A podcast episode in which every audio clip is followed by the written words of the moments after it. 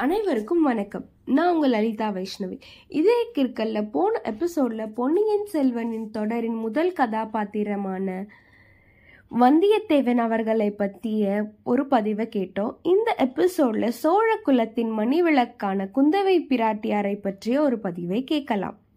குந்தவை பிராட்டியார் திருக்கோயிலூரில் உதித்த சோழதேச காதலி மணாளன் மையலோடு மண்ணை அதிகம் விரும்பியவள். எதிரிகளையும் மன்னிக்கும் தயாளினி.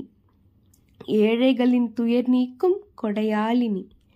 செந்தாமரை நிறத்தால் தாமரை இலச்சின் உரிமையால் சிற்பி வடித்த சிலை முகத்தால் சீர்மிகு சிந்தனையின் உரித்தாள் மாதுளை மொட்டு உதட்டழகி மங்கையர் போற்று மாதருக்கரசி.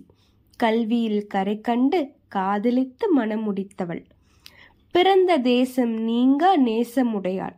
பதியின் அன்பு காதலி. வீரவாள் போரிலும் வெல்வாள் விவேக சிந்தனையாலும் வாகை சூடுவாள்.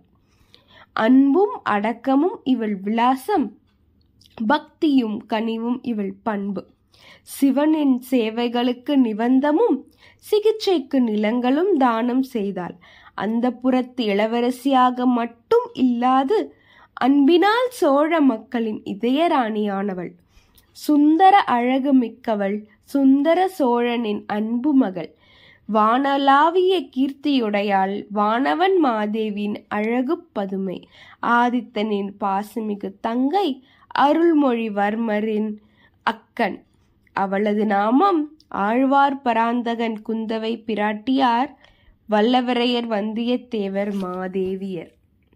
இந்த எபிசோடில் சோழ குலத்தின் மணிவிளக்கான குந்தவை பிராட்டியாரை பற்றிய ஒரு பதிவை கேட்டோம்.